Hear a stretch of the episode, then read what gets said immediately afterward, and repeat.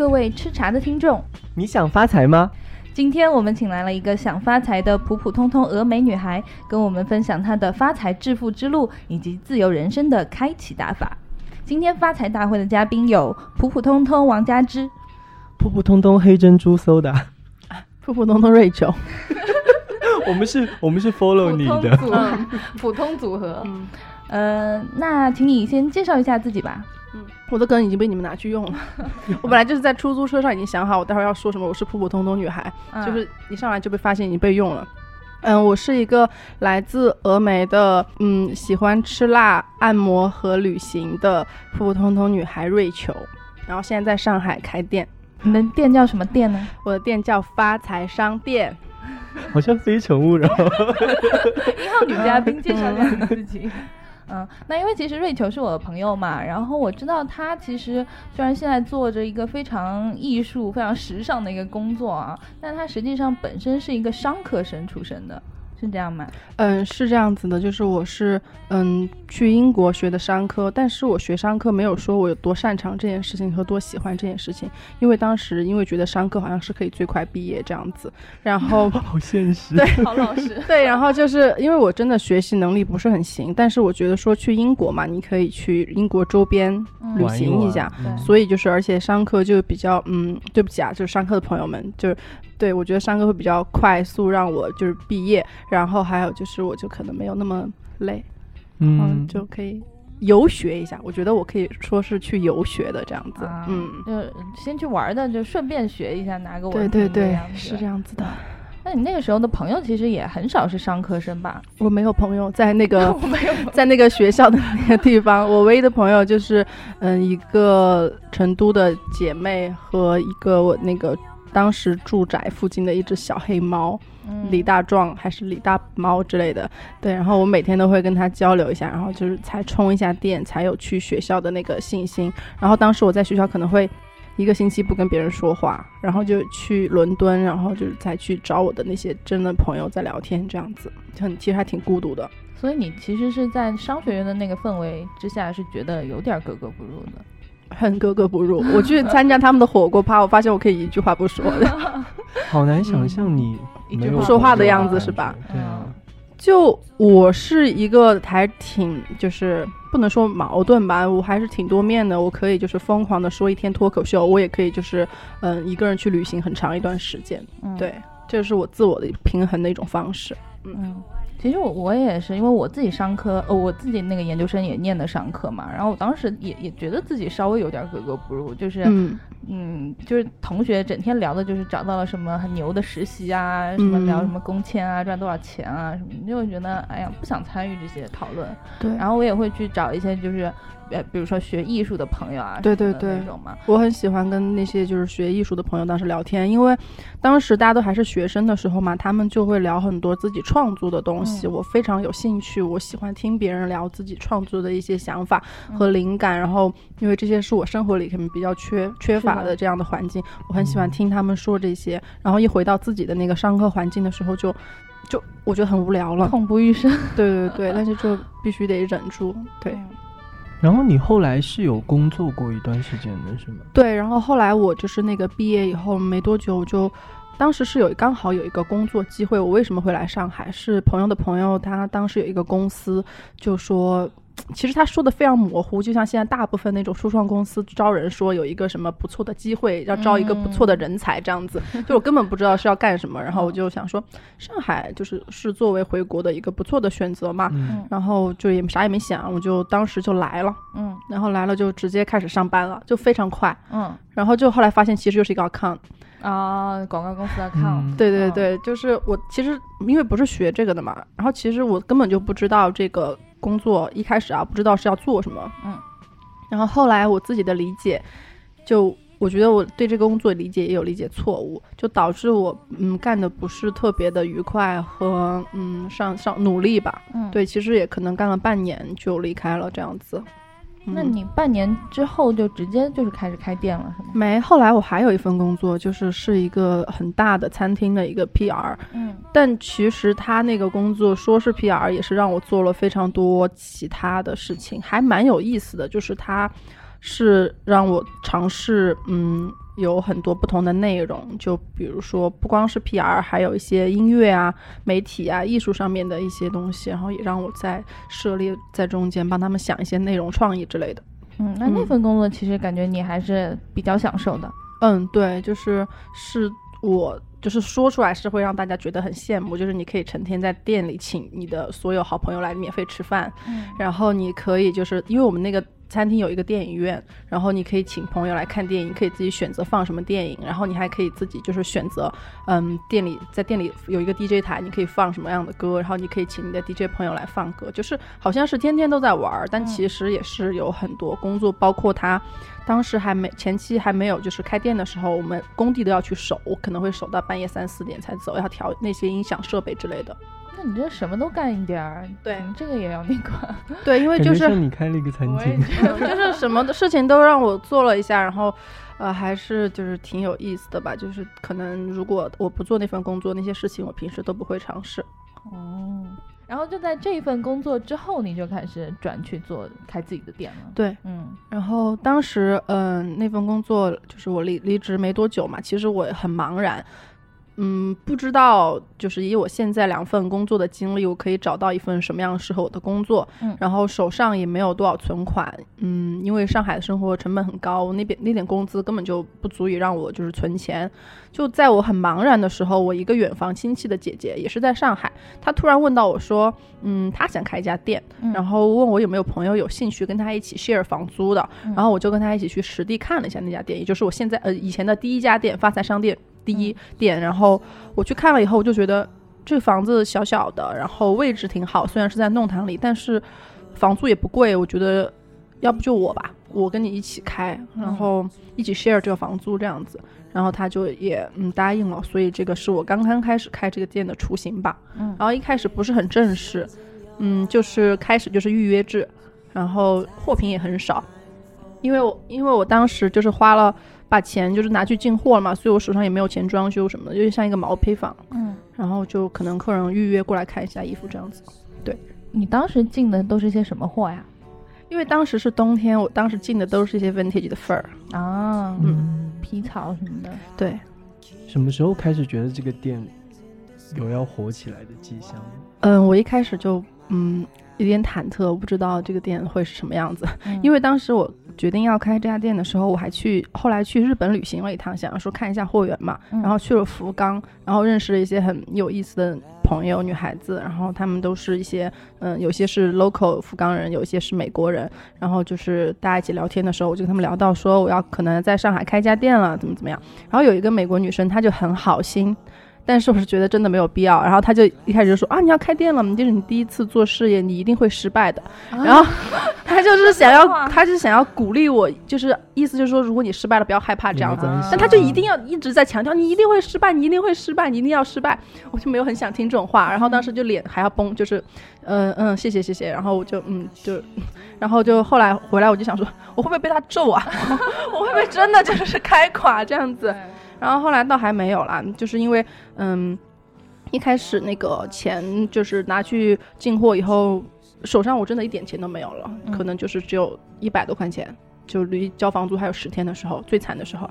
然后后来就是慢慢慢慢，嗯，货到了，开始卖了，钱一点点点滚起来以后，我就拿一点点钱，可能今天有几千块，我就去装一个地板，明天有几千块，我就去买一个装饰，这样子，慢慢慢慢把它好像捣鼓的有一点像样嘛。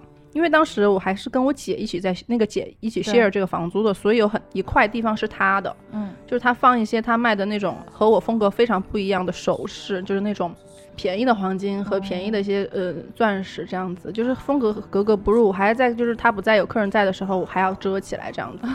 对，因为你们是分开选货，完全。对啊，对啊，我们不是一家店，他就是可能拿那个东西来，拿那个地方只是来放东西，等他的客人来的时候才展示这样子。但是就很大一块东西的挡住嘛。然后到后来，慢慢的他觉得就是自己这个事情他也不想做了，然后他就想退出，然后就把剩下的那个房租我就自己全部交了。然后相当于这家店就彻彻底底是我一个人的了。然后那个时候就可以就是用更多的想法去装饰它，去安排它，然后慢慢有媒体来。然后有更多的朋友来，就是帮我发什么的。所以我在不同的社陌生的社交网络平台上面看到我的店的时候，我就觉得，哎，是不是好像还可以了？做起来了，有一点点这样子的感觉。在在你那个姐姐退出的时候，你的这个收入的状况已经是完全可以支撑这个房租的，是吗？因为房租真的不贵，真的假的？你个你那个店地段很好哎。它可能只有二十几平方，很小很小一间。当时有大众点评，就是他们自己帮我去申了一个大众点评，上面的评价很多都是店小，就是一旦周末人一多起来，可能大家都会就是撞来撞去的。所以我为什么之后想开换店，就是因为我觉得我想要给客人更好的体验，就是让大家有更好的环境，可以就是买东西或者看货也好。所以那家店就是说是一个不错的尝试，但是就太小了。嗯，所以但还好，那个时候的我也只能承担得起那样子的一个房租。嗯，你刚才说就是一点一点的，就是先换地板，然后再买装饰啊什么的，从一个毛坯房到一个你觉得没有那么毛坯，它就是一开始也是有木地板，也是有白墙什么的，但是后来因为那个它防潮没有做做防水没有做好，地板坏了。然后就一点点把它的那种旧的东西换掉，对，它不是真实的那种毛坯。OK，那就到一个你觉得说你挺满意的一个状态，这个当中花了多少时间啊？我其实一直没有满意过，嗯，但是花的时间可能就是有半年，但我就是半年以后我都还一直在换。我包括我现在这家店，我也是，就是可能嗯每一个时间我就会换点陈列，或者是换点就是墙墙面的颜色大改这样子。这些设计都是你自己做吗？对，那挺厉害的。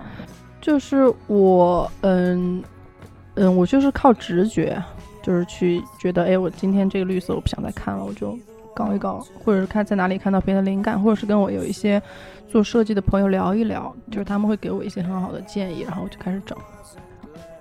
你最开始是怎么想到就是做衣服？你是对时装很感兴趣是吗？我一开始其实是有一个自己的微信号，叫发财瑞，然后那个号是我就是赚第一桶金的一个方式，因为我很早的时候就出去旅行，第一次是当时有一次是去尼泊尔的时候，我就发现当地的戒指很好看又很便宜，然后我就在我的微信上面卖东西，我觉得我可能是中国最早一批微商。真的，当时你微信里面没有人在用微信卖东西。是什么哪一年？哇哦，可能十年前吧，我乱说的哈，真的想不起来了，很早很早。然后我就是就是没有淘宝店，然后然后微博可能就是随便发一下，也没什么人。然后当时就是说，就从微信在微博宣传，然后加我微信这样子。后来因为我是自己的微信嘛，我觉得不方便，我就申请了一个微信。然后那个微信上面就说，我每次出去旅行都会在上面卖一些当地旅行的东西，就是一些什么，嗯，首饰啊、衣服啊、鞋子啊、工艺品什么的，就是赚我的旅费嘛。后来那个衣服就是我就哦那个号那个微信号我就是会拿来卖一些中古的衣服，所以就是它是一直存在的。我包括我去英国的时候，我在每个星期会去伦敦淘货。然后我也是在那个微信上面进行，就是买买东西啊。所以你是边玩边进货。对。那你要把那些东西运回来，还是说在当地就买？有一些是呃要自己运回来，有些我找那种寄的东寄的那个邮局什么的就运回来了。嗯嗯，我在英国的时候就是特别。哇，现在想想，因为我不不觉得自己是个特别特别努力的人，但是现在回想起，就是当时在英国的那一段时候，我觉得我那个时候真的还挺努力的，嗯，因为我妈给我非常少的零花钱，嗯，然后我就是每个星期或者还有平时的时候，我都会在网上，因为那时候代购还不是很多，然后我就在网上找一些我自己觉得好用的东西，然后去伦敦进货一些好看的 vintage，然后我就会在那个微信上面发，然后就就一直在做这个事情。然后就存了一些小钱，然后让我在后来在上海的时候就可以用一些自己的存款，就是过一些日子这样子，然后进一些货。那你买 vintage，你是那种比如说要要看某个大牌设计师某个年代的一些有代表性的设计，还是说只是好看就行？一开始就是说好看就行，后来就是会看一些有一些有代表性的设计了。嗯，你自己最喜欢的是什么？我最喜欢的应该是 Mugler 吧。哦，对。然后你的店里现在也有非常多的，对，有一些，嗯嗯。所以你要怎么去看自己的喜好？然后你要猜着客人会不会喜欢吗？嗯，其实就这个事情，我是特别主观的，可能就是只有在我自己身上行得通吧。我是完全以自己的审美去挑选我想要卖的东西，就可能我以前挑选后，我想的是这件卖不出去，我就自己留着，就大部分是这样子的想法。然后，嗯，不太会猜去客人会不会喜欢这件，嗯，所以就是很多东西，嗯，就我要么就自留了。但基本上都是会被客人，我喜欢的东西，客人就都会有人喜欢，然后都会从我身上抢走这样子。嗯，你有真的试过，就是一个东西你想卖一件，然后自己还要留一件吗？会吗？当然会啊！我一直觉得这个事情很困扰。你是不是觉得那种店家自留这种话都是就是骗人、微商、微商话术？是个商业陷阱。呃，有些人当然是会说什么就是自留啊什么的，但是我是真的会就是自己去淘喜欢的东西，然后自己留了好多东西，我自己自己在家都没有卖，然后留了好几年这样子。因为那种 vintage 的东西就只有一件嘛，卖了就没了，所以我有时候会劝自己，就嗯，就是留一下什么的。那你现在是不是自己的衣橱也非常惊人啊？嗯，还行吧，就是我现在在断舍离。哇，爱时装的人可以断舍离 吗？可以，我就是有时候也是一个没有感情的人，对，就是拥有过，拥有过，然后就就可以了，对，就曾经拥有就行。对啊，那你断舍离非常方便，你就把衣服从自己家搬到店里面就可以了。我会在微信上面就是说出一下闲置，然后有一些厉害的东西就是放在店里卖一下这样子。嗯，所以你现在的客人是已经就是相当于自然筛选过，就是跟你其实喜欢的东西很接近的人。对，还有就是我一开始是只在微信上面卖东西嘛，然后我从来没有主动加过别人，所以就都是如果你想要买东西，你才主动加。然后，所以就是有一些嗯购买意愿和大概知道我是什么样风格的人，然后才会自己主动来到这边来。嗯，所以现在店里的客人其实有很多，应该是以前微信里的是吗？嗯，其实开始开店的时候，大部分都是以前微信的客人。然后到，但是到后来，因为已经开了两年多了，有一些朋友带朋友来，还有从不同的渠道上面看到的，还有包括就是，嗯，也不知道怎么知道的，就其实现在新 客人其实挺多的了，而且很多微信上面的客人，就是因为觉得有有些是不在不在上海的，还有一些就是可能觉得一直在微信上面买会更方便，然后就不太来实体店了，嗯。所以来实体店的，对有些新客人还挺多。那还有很多是小红书打卡带来的。对对对对对，我我对我嗯嗯有。哇，你完全是赶上了一个商业风口哎。嗯，现在就是我觉得我我以前就是开始卖在微信上卖东西的时候，比现在要热闹很多。当时你基本上发一件那种什么 Top Shop 的衣服，当时还在美国的时候，就很多人问。现在因为就是其实那种外国外的牌子，你在哪儿买都很方便了。对啊，就是现在，而且现在的人选择太多了，他们就是可能不一定就是会对你这这个东西感兴趣，所以这个竞争越来越大。我们就是也，就是所以你们选货的方向也会调整。就会多一些尖货之类的，对，多一些嗯厉害的东西，然后还有就是我们会自己有一套自己的一个风格吧，发财商店风。怎么怎么描述发财商店风？呃，这个真的好难描述，就是不不局限，不局限，然后就是比较嗯。嗯，胆子大，但没有说要穿的都暴露不穿那种啊，就是说会把一些可能常人不太会尝试的东西，然后把它搭配的很合适，但也不会很奇怪，不会很嗯性感吉祥，平保平安风，平安风。嗯，好的。那你这些厉害的东西都是哪里淘来的呀？是还是去什么日本之类的地方吗？就有很多渠道啊，就是日本也有，然后有一些拍卖网站，然后还有一些欧洲，因为我很喜欢。就是去欧洲，然后我尤其喜欢的就是法国，不用说嘛。然后我很喜欢就是意大利的佛罗伦萨，就我之前有在就是微博发过，我去佛罗伦萨就是感觉像是如鱼得水一样的那种感觉。嗯，那边比米米兰价格更便宜，然后那边其实时装的历史也很悠久。一开始他们的一个什么欧洲的一个。时装周是开始是在佛罗伦萨，后来因为规模要办太大了，佛罗伦萨太小，所以才到米兰去的。所以米兰就是佛罗伦萨在米兰更开始一点，就有那个时装的氛围了。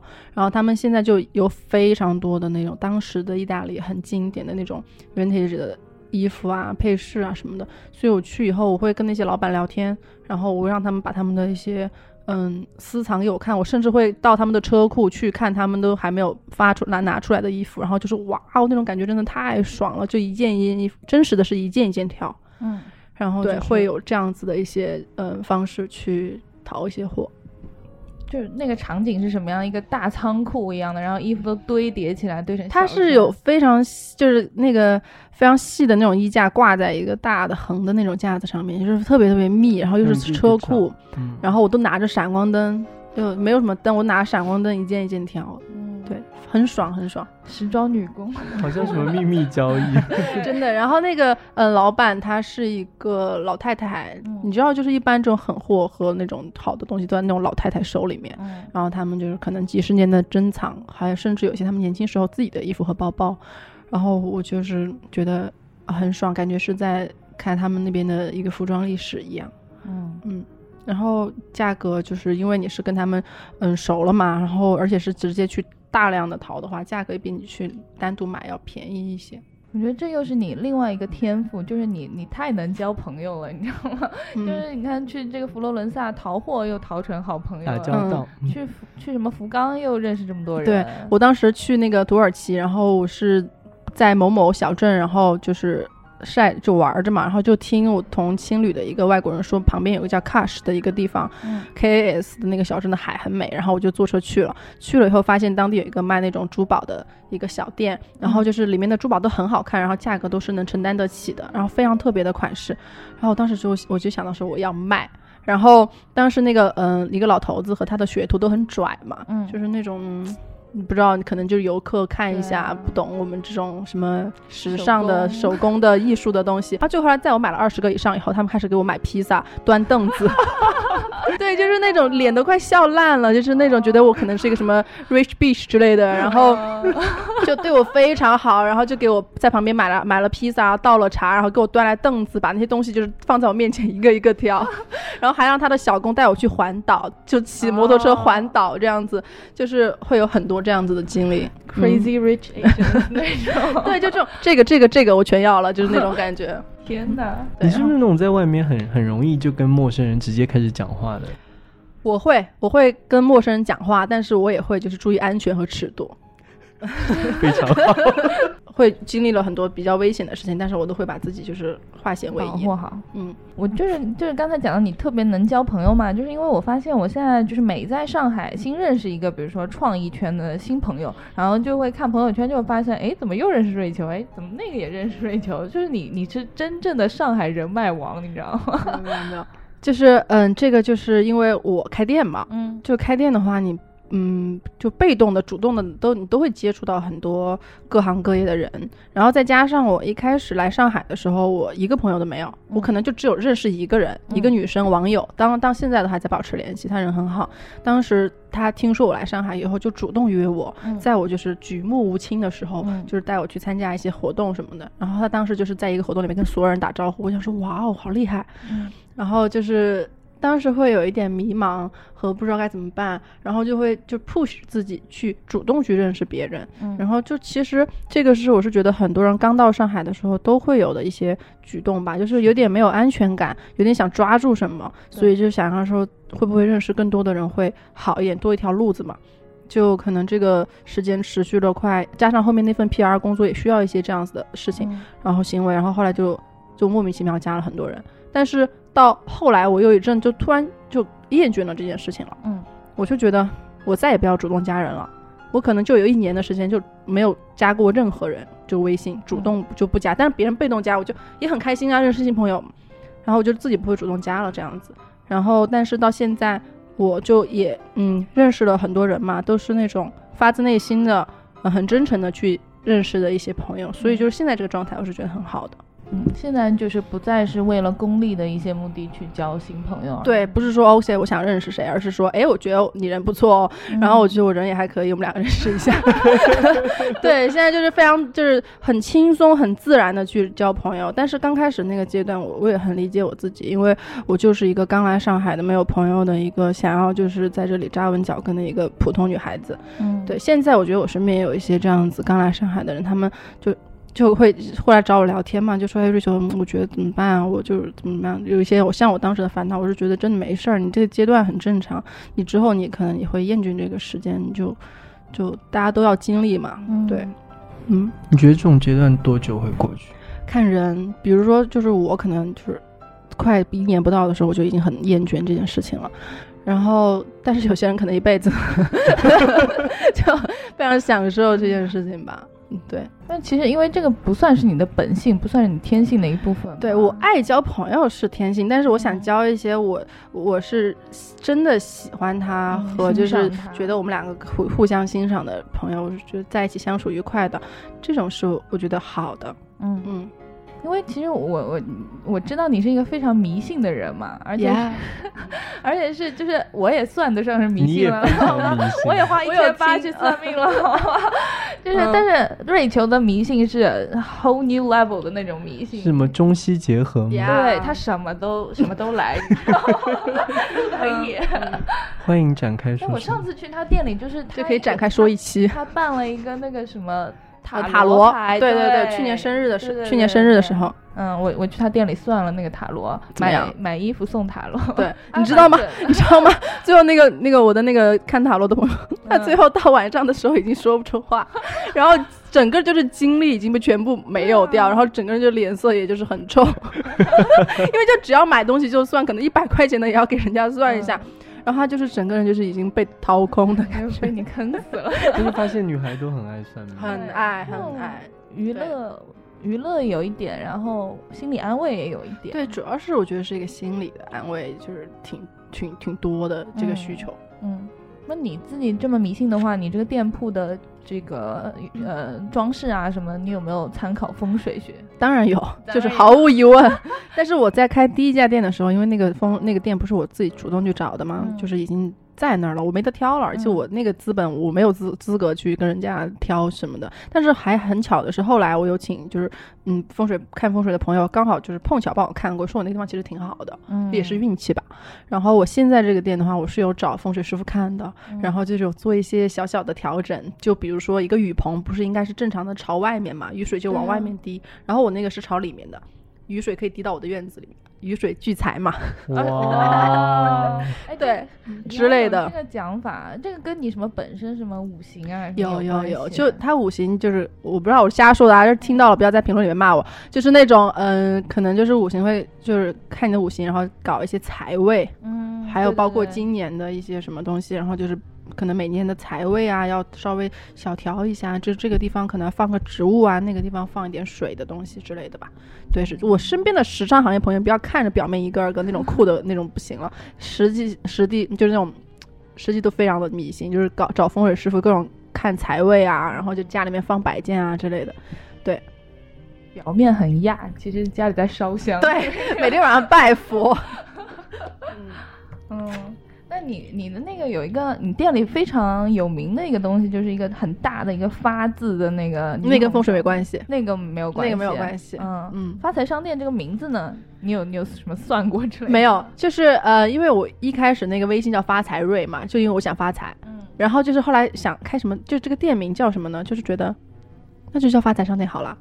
然后这很很巧的，就是因为我的名字是就中文名的谐音翻译过来是 rich，rich 嘛有钱，然后就 get rich，就是刚好就是发财，我就是觉得很很巧嘛，就是能够来我的店里的客人多发财，嗯，好暖心哦。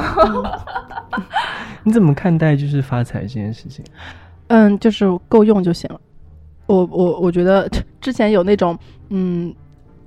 声称自己会看手相的不熟的朋友，然后看了我的手相，说你不会发大财的，你就是会就是一每个月可能有固定的一些钱。但是我听到这句话，我就没很开心啊。就是如果你跟任何人说你不会发大财，我觉得他应该都会嗯没有很开心这件事情吧。但是我其实接受我。不会就是变成那种什么马云、李嘉诚啊 的女儿，或者是那种他们那么有钱。我我是觉得 OK 的，OK 就行了。发小财，小小财就可以了，很够用啊，很够用啊！我出去旅行，买点自己喜欢的东西，然后游山玩水过一生，我可以了。嗯嗯，我又不会拿像那种什么那种 Elon Musk 一样，就是造火箭那种，我也没有那个就是心愿。对，你喜欢他吗？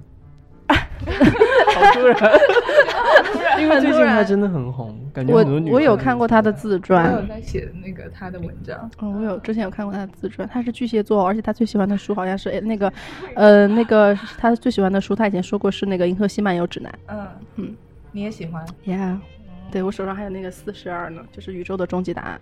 哇哇！科幻女孩，科幻又迷信，浪漫又发财。哇哦，这个 title 可以。之前有一个就是姐妹朋友说我是那个什么什么梦旅人，我待会儿想一想，想起来再说。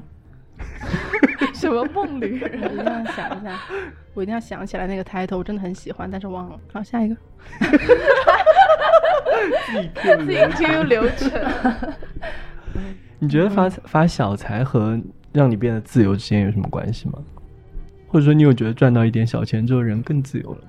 还是更不自由啊？我觉得这还是得看人，因为我身边有那种真的对物质一点需求都没有的朋友，就是他一开始是时尚行业的一个模特儿，然后就是明明是可以在他，因为他条件非常好，然后他明明是可以在这个行业里面就是顺风顺水，然后就是可以爬得更高的，但就是他就选择了归隐丛林，然后真实的丛林，真实的丛林，他到现在还在丛林里面当亚当和夏娃。然后哪里的就穿树，他还在巴厘岛，他在巴厘岛，他是外国人。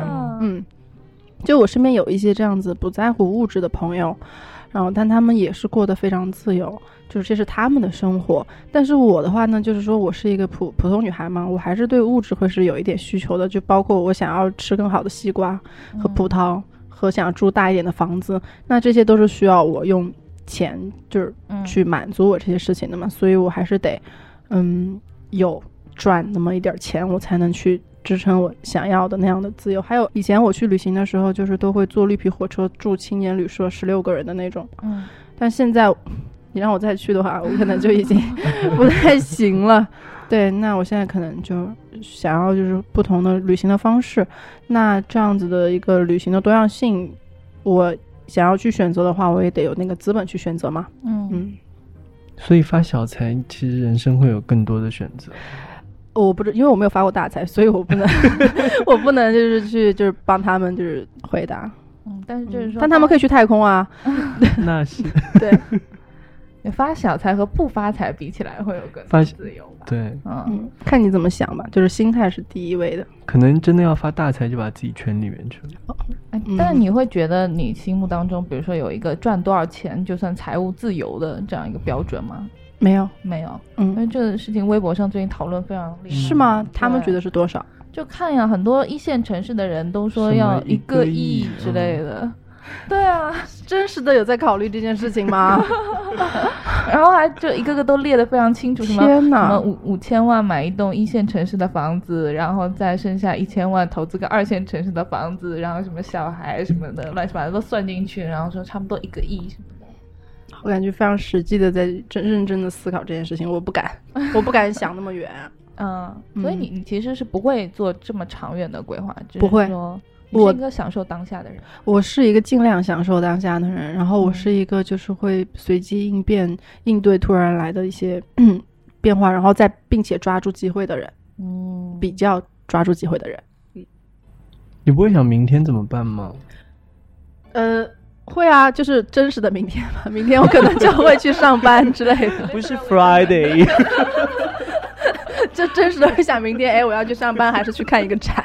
但是就是 future 这种明天的话，我就，呃，这段话好神性，就可能会想一想，哎，我之后要不要在成都也开一家店吧？嗯，但是这种这种规划会有。但是比如说，我有身边有那种，嗯，我这一周内我就是。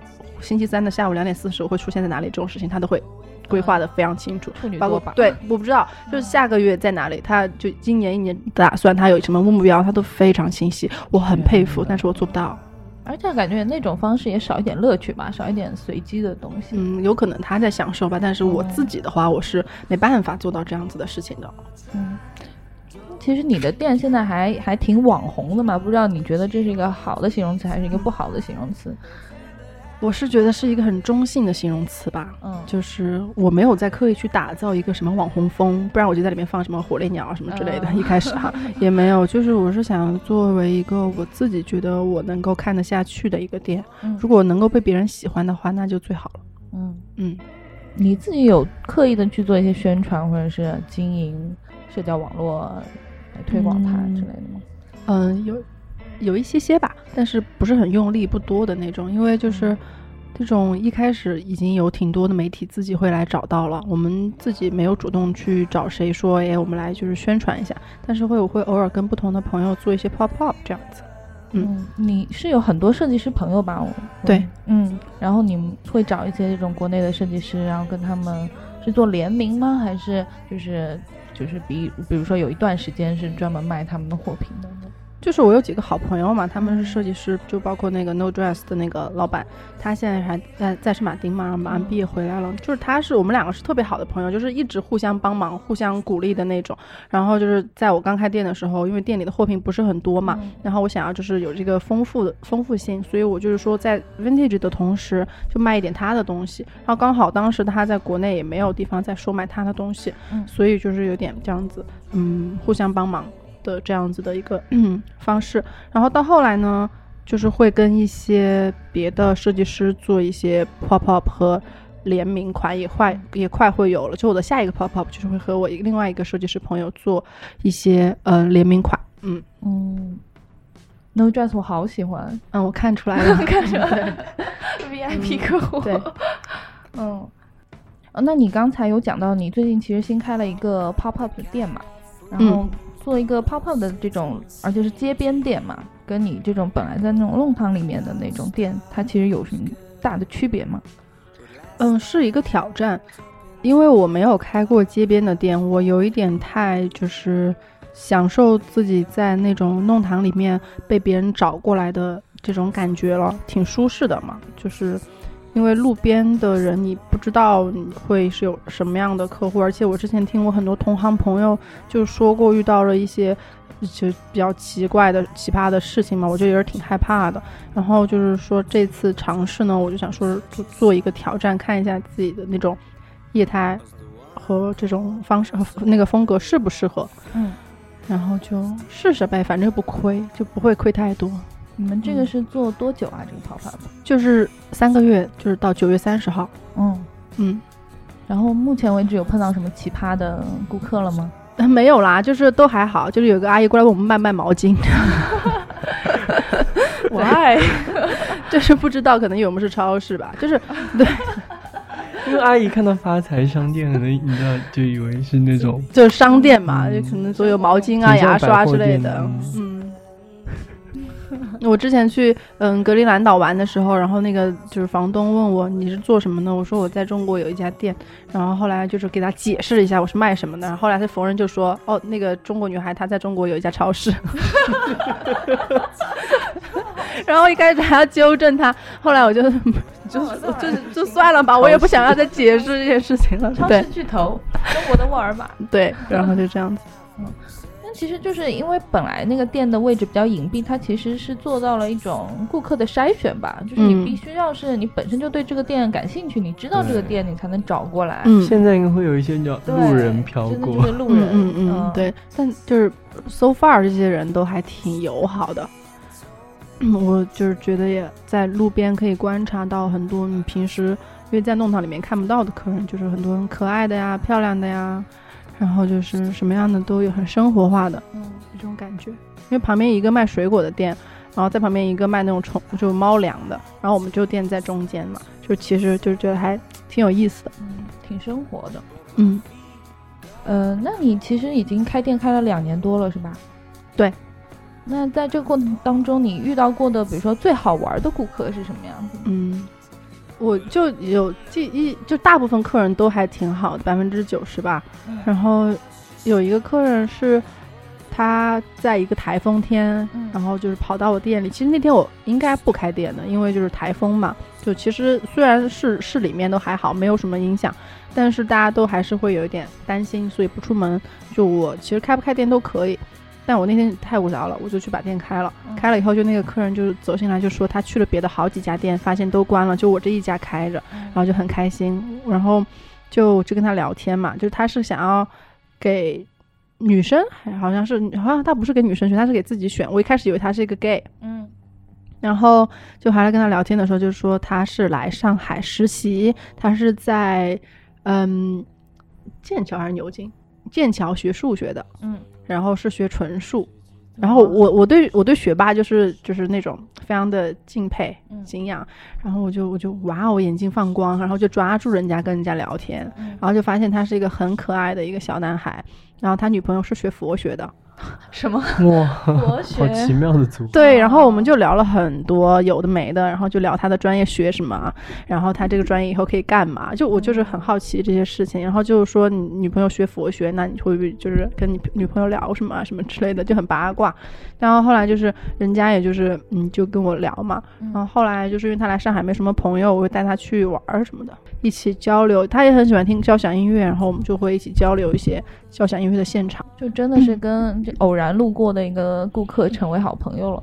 嗯，就是他，他他算是就是找过来的啦，但是就是就真的是成为朋友。我们现在就还会再联系这样子。他现在去美国读博，读博了吧？嗯，也是纯数吗？也是数学。对。哦，你会跟很多来的客人认识之后变朋友吗？嗯。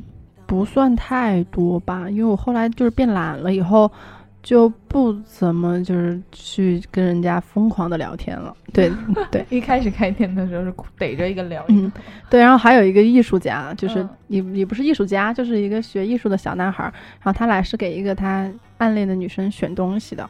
然后他就是整个人非常的学术、严谨和可爱。他就是走进来就是那种，您好。我想问一下，您这里有什么适合就是我一个喜欢，但是他不知道我喜欢他的一个女孩的东西，然后就就是之类的，然后就很认真，然后我为他挑选了一些以后，然后他就是在那边，他的语言就让我觉得特别的严谨和可爱，嗯，然后他他说我他说我不我不懂你们这种店是做什么的，我可以冒昧的问一下你们是什么风格吗？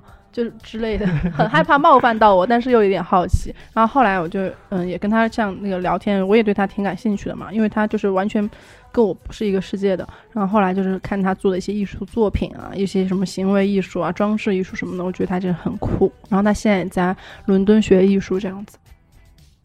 原来这些大家客人来店里面逛街都还要讲一下自己心路历程，没有，是我逼问人家的，是我就是在那边抓着别人在那边问的，对。而且我还蛮惊讶，真的有挺多男生会去给女生挑东西，会啦会啦，就是我们店里面会有一些男生会给客人，呃，会给就是自己的女朋友啊或者是心仪的女生挑选礼物。而且能找到发财商店也已经不是普通直男了。对他们一般好像是会很关注自己女生，就是喜欢女生会喜欢什么东西吧。一般就是比如说他们的女朋友或者是暗恋的女生喜欢我们店。他知道，然后他再来买，然后再送给他，好感人哦！是不是看到什么暗恋的女生给默默看他手机关注什么？对对，会点了个赞什么的之类的，就跟过来。天呐，好浪漫！羡慕吧？羡慕！我也想要有男生给我在发财上面选购礼物。你现在说出去了，应该有了。现在在许愿。嗯嗯，那我还有一个你们店特别大的一个明显的特点啊，就是。你们的店员都好辣啊！为什么你们店员那么辣？这都是模特级别的。嗯，可能是我慧眼识珠吧。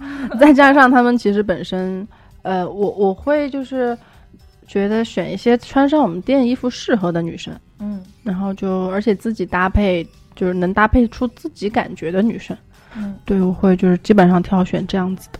我觉得你不开店去当星探也是非常有钱。我当什么？我当那个什么法租，就前法租界 PR 也行，就是那种什么中介啊、电工啊，阿姨啊，就是心理咨询师啊什么的，我觉得按摩师，对我都我都能，就是心理咨询师是我本人，但其他的都是我都可以推荐的。就经常大家都来问我，哎哎哪里好吃啊？哎哪里那个按脚不错啊？哎哪里可以做一个什么就是那种深聊啊？哪里那个阿姨是怎么怎么样啊？就每天都会有这样的疑问。你是大众点评，我是闲人马大姐。万灵通。那这些女生你都哪里找来的？嗯，就是一般他们会，就是我们会发布招聘启事过后，然后他们会自己主动会来找我。我一般都是，嗯，在这种主动来的女生里面再挑选的，因为我我比较喜欢那些本身就已经知道我们店的人，就大概知道我们店是什么风格啊，然后就是卖的是些什么样的东西，然后就是这样子比较好。嗯，不然我还要重新去跟他解释一下，然后再让他适应一下，那样子其实会成本就是沟通成本有点高。你们有什么企业文化之类的东西吗？唉，无。无。对，而且平安，性感平安，没没有那个什么企业文化，对，就是大家相处愉快，然后发财，一起发财，一起发财。嗯，哇，这个好诱人，一起发财，就感觉很江湖。但是，哎，我跟你说，真的，来我店里兼职的大部分女生，就是离开我店过后，就是那种仕途一帆风顺，真的，真的就是。接活儿啊，然后就是去别的领域啊，干什么的，这都是挺好的。嗯，所以要发财就去瑞秋这里打工。对对对，发下简历。我想起来了，那个人说我是。鬼见愁梦旅人，什么叫什么叫鬼见愁梦？因为我就是带朋友出去玩，就会就是军训他们啊，然后就是是鬼见愁，就是那种可能在高原上徒步个好多公里，然后就是完全不管他们，然后就早上不等他们自己去吃饭啊，然后就是这种人。哦，你体力好好。峨眉山的，小时候就会爬山嘛。